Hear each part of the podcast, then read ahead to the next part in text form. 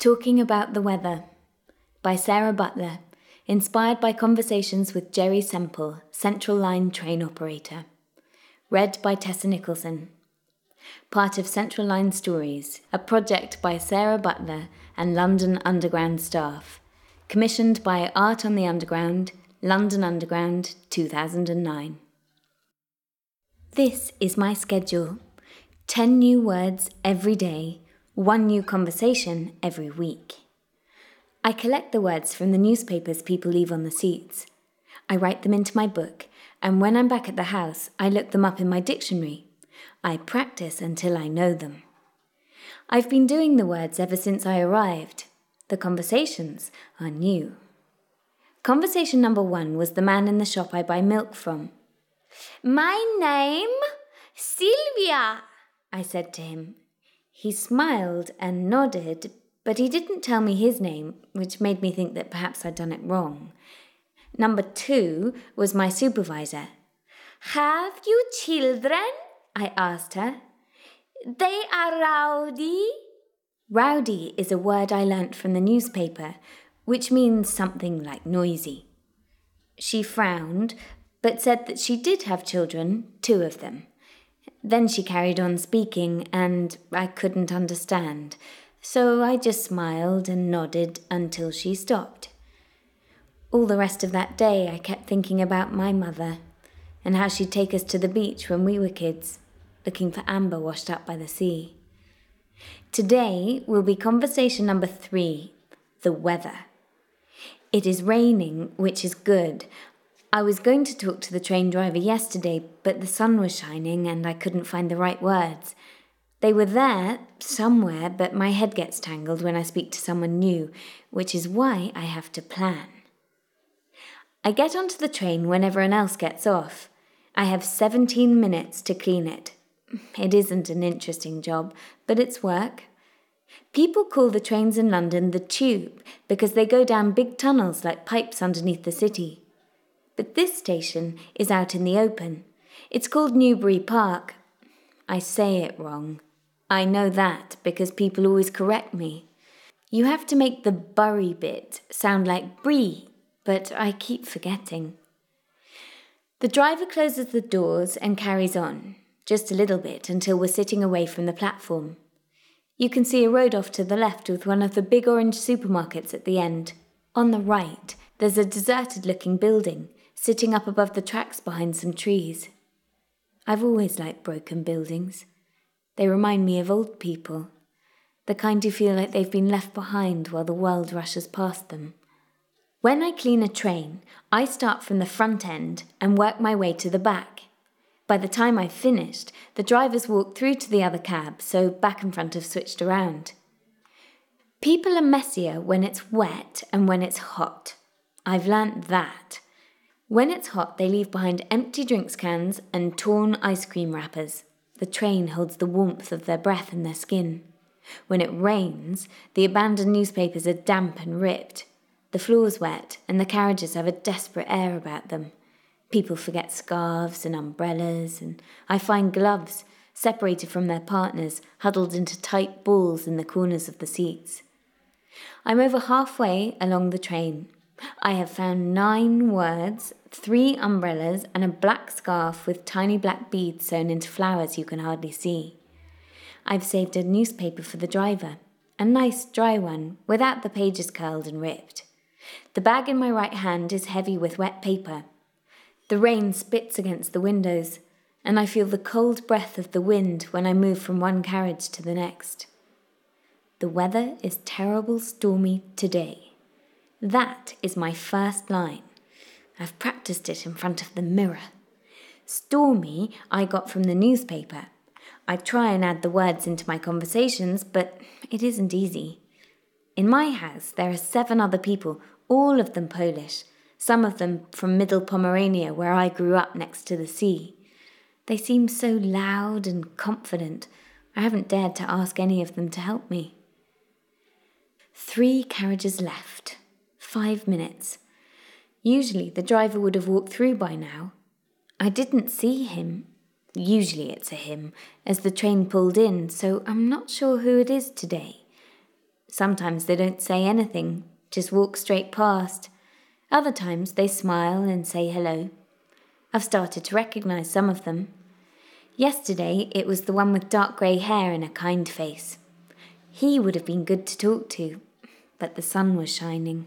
I'm listening out for whoever it is today when I find the necklace. It's on the floor, just to the right of the middle set of doors. I imagine a woman collecting up her bags, concentrating on her escape route between the crowded in passengers, not feeling the chain snap and fall. It's a delicate necklace, and these trains are noisy, so she wouldn't have heard it land. I dropped the silver links into my palm and placed the pendant on top. The amber's been shaped into a teardrop. There's no plant or insect inside, so it won't have been expensive. A leaf or a spider suspended inside the sea worn yellowed shapes were the biggest prizes of all. Find one of those, and my mother would be happy for days. I wish I still had it. I can picture it a long, fat piece of amber with the tiny ant curled in on itself at the very top.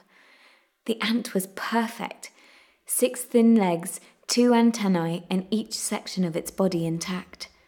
The fat pointed end, the skinny waist. It would have fetched a good price, I knew that, but I wanted it for myself more than anything else in the world. Our house wasn't the kind of place you could hide things in, which is why I crawled into the disused hut just back from the sand dunes, prized up a rotting floorboard, and tucked the piece of amber out of harm's way. The hut was a place my sister and I used to make up ghost stories about.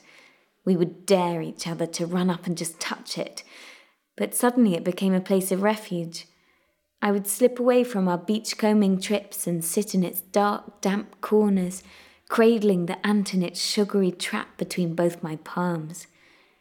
I'm thinking about this when I hear a door slam and I turn around and the driver's walking towards me, which is why I curl my fingers over the necklace.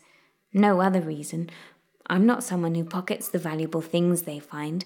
I hand them straight in. I've got plans for myself, so there's no point messing up over things like that.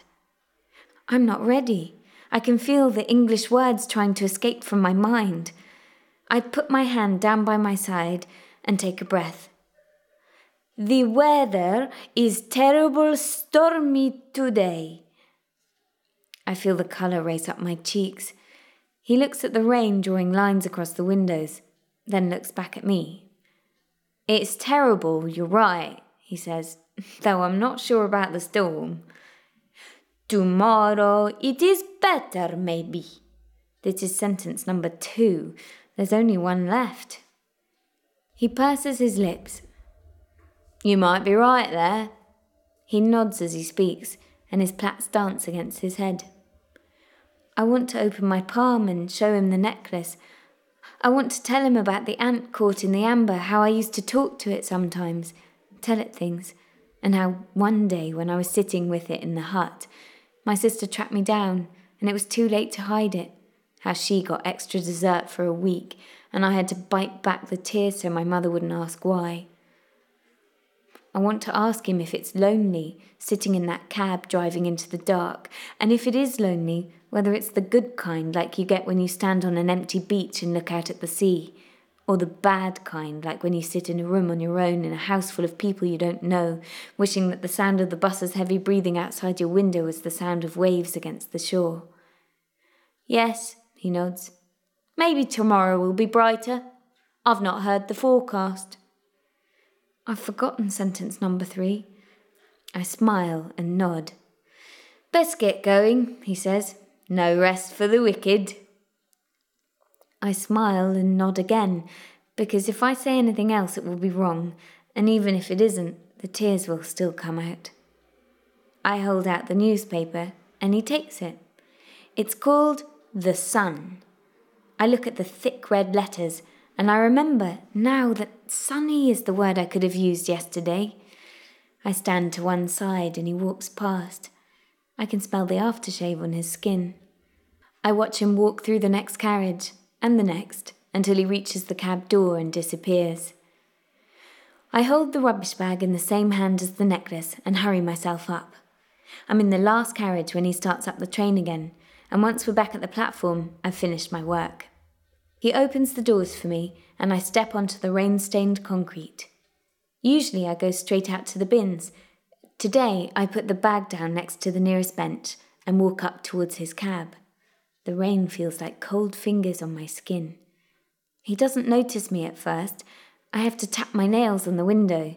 He snaps round to see who it is. When he opens the door, I realize I haven't planned any words. I open my hand and hold it towards him. You found this! He lifts up the chain. The pendant swings beneath his fingers. I nod and point behind me towards the carriages. It's weird stuff, isn't it, amber? He holds the amber closer to his face, and I remember my mother examining each piece we brought back to her as though it might hold a secret. I want to tell him about her. I want to tell him how difficult it was to leave, and how if I went back it would be like giving up. He's concentrating on the chain now, trying to push the links back together. There, he says. The necklace is whole again. Good as new. He hands it to me. Lost property, he says, the words slow and spaced out. You know what to do with lost property? I nod. He smiles at me and closes the door. An elderly couple hurry along the platform and onto the train, leaning towards each other underneath a black umbrella. I feel the rain on my hair and on the backs of my clenched fists. The train pulls away and I watch it go. The amber is warm from his touch. I sit on the bench next to the bag of rubbish and lay the chain across my knee. I've already decided. I will wear the necklace, just for today. I'm not a thief. Tomorrow, I will hand it in to my supervisor, and she will fill in a form and send it to Lost Property along with the umbrellas and the black scarf with its tiny black flowers. I will wear it just for today. I open the clasp and lift my hands up and around my neck. The teardrop sits in the centre of my chest. I pull at my collar to hide it from view. I watch the rain falling and decide that tonight I will write a letter to my mother. I will tell her my English is getting better. I will tell her that the women in England wear amber and it reminds me of home. I take my notebook from my jacket pocket and open it to today's page. I have nine words already. I find my pen and write. Ten. Amber? Tonight, once I've learnt my words, I will plan conversation number four. I do not know who I will choose to talk to yet, but I have a whole week to decide.